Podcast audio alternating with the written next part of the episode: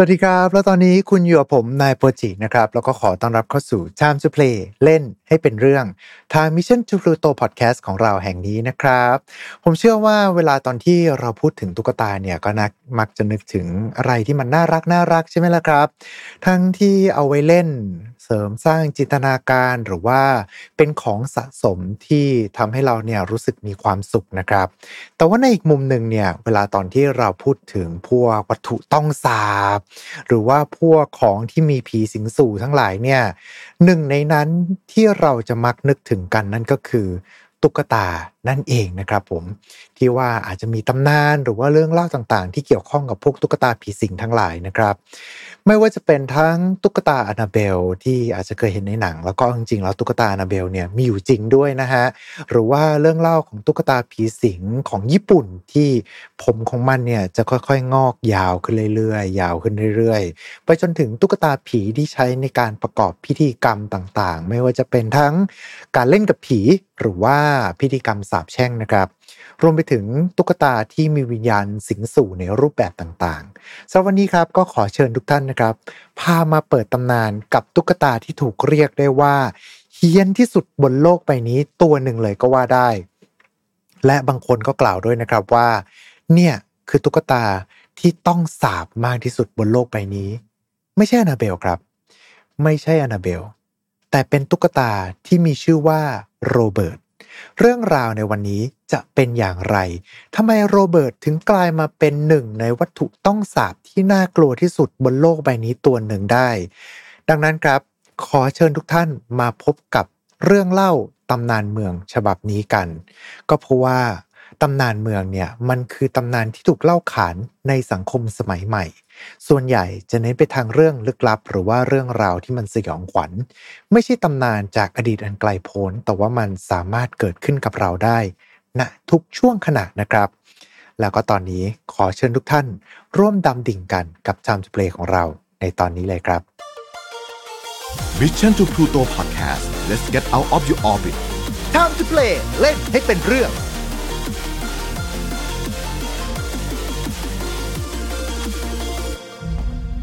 ครั้งแรกกับงาน Mission to the Moon Forum 2023 Work Life Improvement พัฒนาทักษะชีวิตและการทำงานในวันนี้ให้ดีกว่าเดิม Presented by Liberator event ที่จะพาทุกคนไปรับแรงบันดาลใจ เรียนรู้ทักษะแห่งการพัฒนาตัวเอง สู่ความสำเร็จในแบบของคุณ พบกับประวิทย์หารอุตสาหะ ธนาเธียรอัจฉริยะ จรีพร จารุกรสกุล สราวุธเฮงสวัสดิ์สรกล อดุลยานนท์และ speaker อีกมากมายใน 9 session 4 เวิร์กช็อป ที่คัดสรรเนื้อหามาเพื่อคนทำงานโดยเฉพาะ พบกันวันเสาร์ที่ 27 พฤษภาคมนี้ ที่ สามย่านมิตรทาวน์ฮอลล์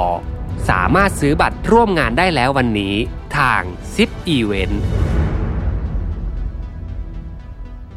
เรื่องราวของตุ๊กตาโรเบิร์ตนะครับสำหรับเจ้าตุ๊กตาตัวนี้เนี่ยจะเป็นตุ๊กตาทำมือที่บรรจงผลิตอย่างปราณีต มีขนาดสูงประมาณ 1 เมตร เท่ากับเด็กคนหนึ่งเลยก็ว่าได้นะครับ ผิวหนังด้านนอกเนี่ยจะทำด้วยผ้า ส่วนด้านในเนี่ยก็จะยัดเป็นใยไม้เอาไว้ มีแกนขดลวดนะครับทำเป็นแกนกลางทำให้ตัวตุ๊กตาโรเบิร์ตเนี่ยสามารถดัดแล้วก็ขยับให้อยู่ในท่าทางต่างๆได้ โดยตุ๊กตาโรเบิร์ตนี้เนี่ยจะสวมชุดกะลาสี พร้อมกับถือตุ๊กตาหน้าตาดูเป็นเหมือนกับลูกหมีหรือไม่ก็ลูกสุนัขอยู่ตลอดเวลา ใบหน้าแล้วก็มือเนี่ยมีริ้วรอยที่แสดงถึงความเก่าแก่ของตุ๊กตาตัวนี้ครับ ตุ๊กตาโรเบิร์ตถูกล็อกไว้อย่างหนาแน่น ในตู้กระจกณพิพิธภัณฑ์อีสมาเทโลในรัฐฟลอริดา ประเทศสหรัฐอเมริกา ตุ๊กตาที่มองเผินๆแล้ว อาจจะดูเหมือนกับเด็กน้อยคนหนึ่งที่กำลังนั่งอย่างสงบนะครับ แต่สำหรับตุ๊กตาตัวนี้เนี่ยเป็นต้นเหตุที่ทำให้เกิดเรื่องโชคร้ายในรูปแบบต่างๆ ไม่ว่าจะเป็นทั้งอุบัติเหตุทางรถยนต์ กระดูกหัก ตกงาน แยกทางหรือว่าหย่าร้างกับคนรัก และก็เหตุการณ์อื่นๆ ที่ไม่สามารถที่จะอธิบายได้นะครับ ทั้งเกิดกับคนที่มาเยี่ยมชม แล้วก็เกิดภายในพิพิธภัณฑ์แห่งนี้ ไม่ว่าจะเป็นทั้งหลอดไฟที่อยู่ๆก็ติดๆดับๆขึ้นมา กล้องที่อยู่ดีก็เสียโดยหาสาเหตุไม่ได้ ต้นกำเนิดของตุ๊กตาโรเบิร์ตตัวนี้จะเป็นอย่างไร เดี๋ยวมาฟังกันเลยนะครับสำหรับต้นกำเนิดของตุ๊กตาโรเบิร์ตนี้เนี่ยจะถูกผลิต จากโรงงานที่มีชื่อว่า s t e f ซึ่งอยู่ในประเทศเยอรมันครับ ซึ่งเป็นบริษัทผลิตของเล่นระดับ high-end สำหรับครอบครัวที่มีสตางค์นะครับ โดยตุ๊กตาตัวนี้เนี่ยถูกส่งมอบให้กับเด็กชายคนหนึ่งที่มีชื่อว่าโรเบิร์ตยูจีนออตโตหรือที่ครอบครัวเนี่ยจะเรียกชื่อเล่นว่ายูจีนครับ สังเกตไหมครับว่า ชื่อของเขาคือโรเบิร์ตยูจีนออตโต มีคำว่าโรเบิร์ตเป็นชื่อจริงอยู่ด้วยนะครับ โดยสำหรับตัวของยูจีนเองเนี่ยได้รับตุ๊กตาตัวนี้มาจากคุณปู่ของเขา หลังจากที่คุณปู่เนี่ยไปทริป business นะครับหรือว่าไปทริปทำธุรกิจในประเทศเยอรมนีหลังจากที่ยูจีนเนี่ยได้รับตุ๊กตาตัวนี้มานะครับ ก็ตั้งชื่อเขาว่าโรเบิร์ตตามชื่อของตัวเองนั่นแหละครับ แล้วก็เอาเสื้อผ้ามาสวมใส่ให้กับตุ๊กตาตัวนี้ โดยเชื่อนะครับว่าชุดกะลาสีของตุ๊กตาโรเบิร์ตที่ใส่จนถึงทุกวันนี้เนี่ยก็เป็นชุดของยูจีนที่เคยใส่ตอนเด็กนั่นแหละครับ โดยเด็กชายยูจีนเนี่ยก็เริ่มที่จะหลงใหลในตุ๊กตาโรเบิร์ตมาก แล้วก็ทำเหมือนกับว่าโรเบิร์ตเนี่ยเป็นเพื่อนคนเดียวของเขาที่มี ทั้งพาไปเที่ยวนอกบ้านหรือว่าพาไปนอนด้วย รวมไปถึงพูดคุยนะครับในเวลาที่อยู่ลำพัง ราวกับว่าโรเบิร์ตเนี่ย ไม่ใช่ตุ๊กตาครับ แต่ว่าเป็นเด็กอีกคนหนึ่งจริง ๆ จนกระทั่งมันมีเหตุการณ์ประหลาดที่เกิดขึ้นในบ้านของตระกูลออตโต ของบางอย่างเนี่ยมันพังหรือว่าหายสาบสูญไป เมื่อครอบครัวเนี่ยถามยูจีนว่าเกิดอะไรขึ้น เด็กชายคนนี้ก็ได้ทำเพียงแค่ชี้ไปที่ตุ๊กตาโรเบิร์ตพร้อมกล่าวว่าโรเบิร์ตเป็นคนทำครับ ในบางตำนานเนี่ยก็เล่าด้วยนะครับว่าเหตุผลที่โรเบิร์ตมีพลังงานอะไรสักอย่างสิงสู่อยู่เนี่ยมันเกิดขึ้นจากการที่แม่บ้านของครอบครัวออตโตเนี่ยแอบร่ายศาสตร์วูดูมนต์ดำใส่ตุ๊กตาตัวนี้ เพื่อจุดประสงค์ในการล้างแค้นตระกูลครับ แต่ว่าถูกจับได้ซะก่อน แล้วก็ถูกไล่ออกไป แต่ว่าพิธีกรรมนั้นเนี่ยได้ลุล่วงแล้ว และตุ๊กตาโรเบิร์ตได้มีชีวิตจิตใจเป็นของตัวเองแล้วล่ะครับ เรื่องเล่าประหลาดระหว่างยูจีนแล้วก็ตุ๊กตาโรเบิร์ตเนี่ยได้เริ่มแพร่กระจายไปนะครับ มีเด็กในละแวกบ้านแถวนั้นเนี่ยบอกว่าบางทีพวกเขาเนี่ยก็แหงนมองเข้าไปในบ้านของตระกูลออตโตแล้วก็เห็นตุ๊กตาโรเบิร์ตเนี่ยบางครั้งมันขยับได้ครับ หรือว่ามันเนี่ย แงนมองลงมาที่เด็กๆ จนกระทั่งเด็กๆ เนี่ยไม่กล้าที่จะเข้าใกล้บ้านหลังนี้ ตุ๊กตาตัวอื่นๆ ในห้องของยูจีนเองบางครั้งเนี่ยก็จะถูกกระชากหัวออกมากองไว้นะครับ ซึ่งยูจีนก็ได้บอกเพียงแค่ว่า เป็นฝีมือของตุ๊กตาโรเบิร์ตครับ มีเรื่องเล่าด้วยว่ามีช่างเนี่ยมาซ่อมของในบ้าน แล้วก็รายงานว่าได้ยินเสียงหัวเราะคิกคักของเด็กๆ ทั้งที่จริงๆแล้วเนี่ย เขาอยู่ในบ้านหลังนั้นเพียงแค่ลำพังคนเดียวเท่านั้น เรื่องราวประหลาดเนี่ยยังคงดำเนินต่อไปครับ จนกระทั่งเด็กชายยูจีนเนี่ยได้เติบโตเป็นหนุ่มแล้วก็ย้ายออกจากบ้าน เพื่อไปเรียนต่อในเส้นทางของศิลปินครับ ตุ๊กตาโรเบิร์ตก็ถูกเก็บไว้ในห้องเก็บของนับแต่นั้น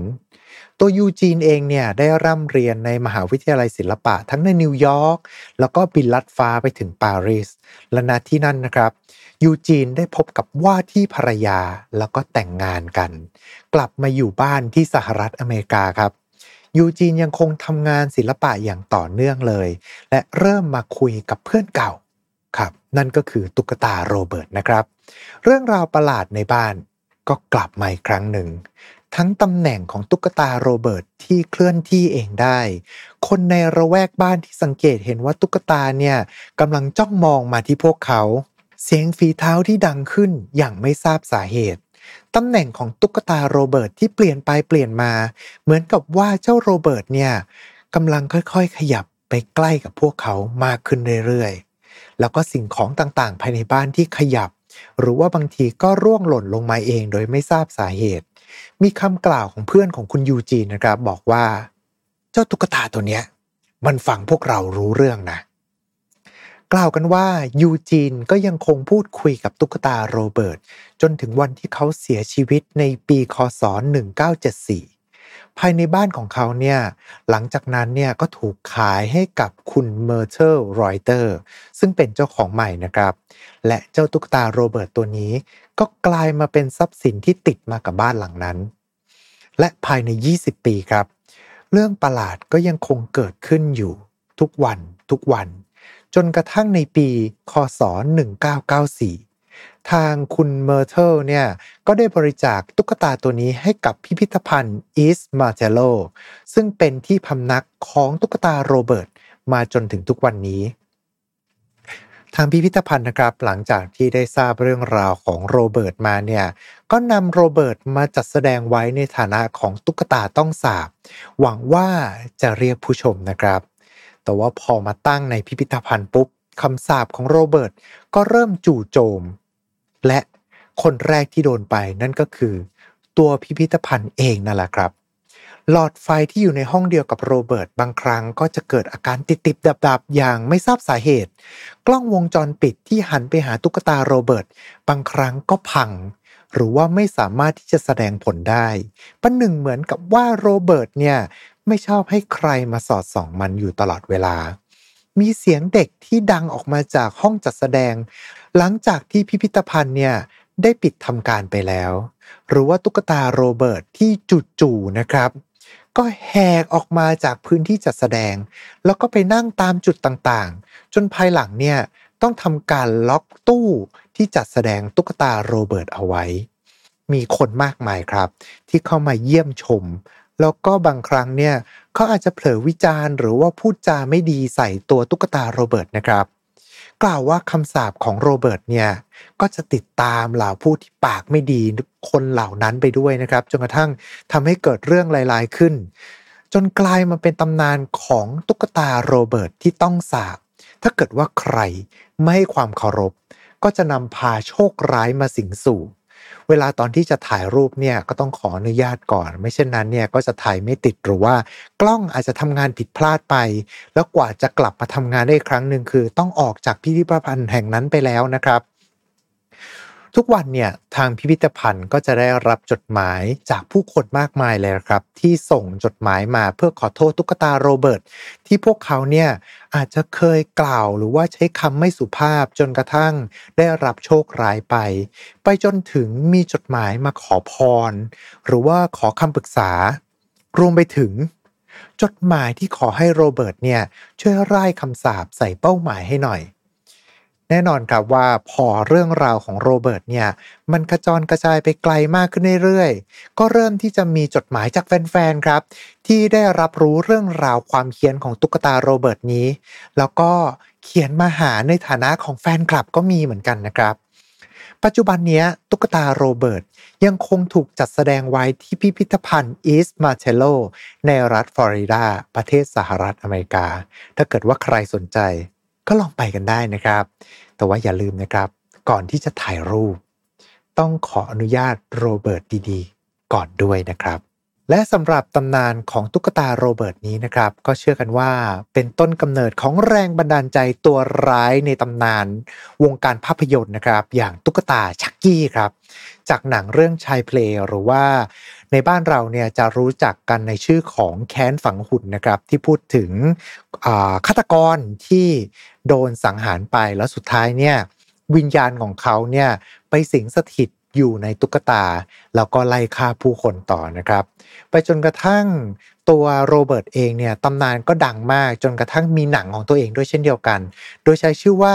โรเบิร์ตเหมือนชื่อต้นของตำนานนี้เลยแหละครับ ดังนั้นเนี่ยก็ถ้าเกิดว่าใครสนใจก็ลองหาไปดูกันได้นะครับสำหรับเรื่องชายเพลย์หรือว่าแค้นฝังหุ่นเนี่ยผมว่าค่อนข้างที่จะหาง่ายหน่อย แต่ถ้าเกิดว่าเรื่องโรเบิร์ตเนี่ยอันเนี้ยลองไปแล้วก็ขนาดพยายามจะลองหาตามช่องทางธรรมชาตินะฮะก็ไม่สามารถที่จะหาเจอนะครับ น่าจะเป็นหนังที่แรเรื่องหนึ่งกันเลยทีเดียวอย่างก็ตามนะครับ นี่ก็คือเรื่องราวของโรเบิร์ต ตุ๊กตาผีสิงที่ว่ากันว่าเฮี้ยนที่สุดบนโลกใบนี้นะครับผมและยังไงก็ตามวันนี้มาถึงตรงนี้แล้วนะครับ ก็ต้องขอขอบคุณท่านผู้ฟังของเราทุกๆทท่านเลยนะครับ ไม่ว่าจะรับชมหรือว่ารับฟังทางช่องทางไหนก็ตาม ก็ต้องกราบขอบพระคุณเป็นอย่างสูงนะครับ ถ้าเกิดจะเป็นการไม่รบกวนเกินไป เช่นเดิมเลยครับ ฝากกดไลค์กดแชร์กด subscribe หรือว่ากด follow ตามช่องทางที่ทุกท่านเนี่ยกำลังรับชม หรือว่าเราฟังกันอยู่ จะได้ไม่พลาดพอดแคสต์ดีๆจากพวกเราชาว Mission to Pluto นะครับ และยังไงก็ตามนะครับ ก็เจอกันใหม่โอกาสหน้า ถ้าเกิดว่าใครมีเรื่องราว หรือว่ามีตำนานอะไรอยากให้มาเล่าสู่กันฟังหรือว่าอยากให้ไปหาข้อมูลก็พิมพ์เข้ามาได้ในช่องคอมเมนต์เลยนะครับ เดี๋ยวจะไปหาข้อมูลมาเล่าให้ฟังกันสวันนี้เนี่ยก็หมดเวลาของแล้วไว้เจอกันใหม่โอกาสหน้าสำหรับวันนี้ขอบคุณแล้วก็สวัสดีครับ Mission to Pluto Podcast let's get out of your orbit Time to play เล่นให้เป็นเรื่อง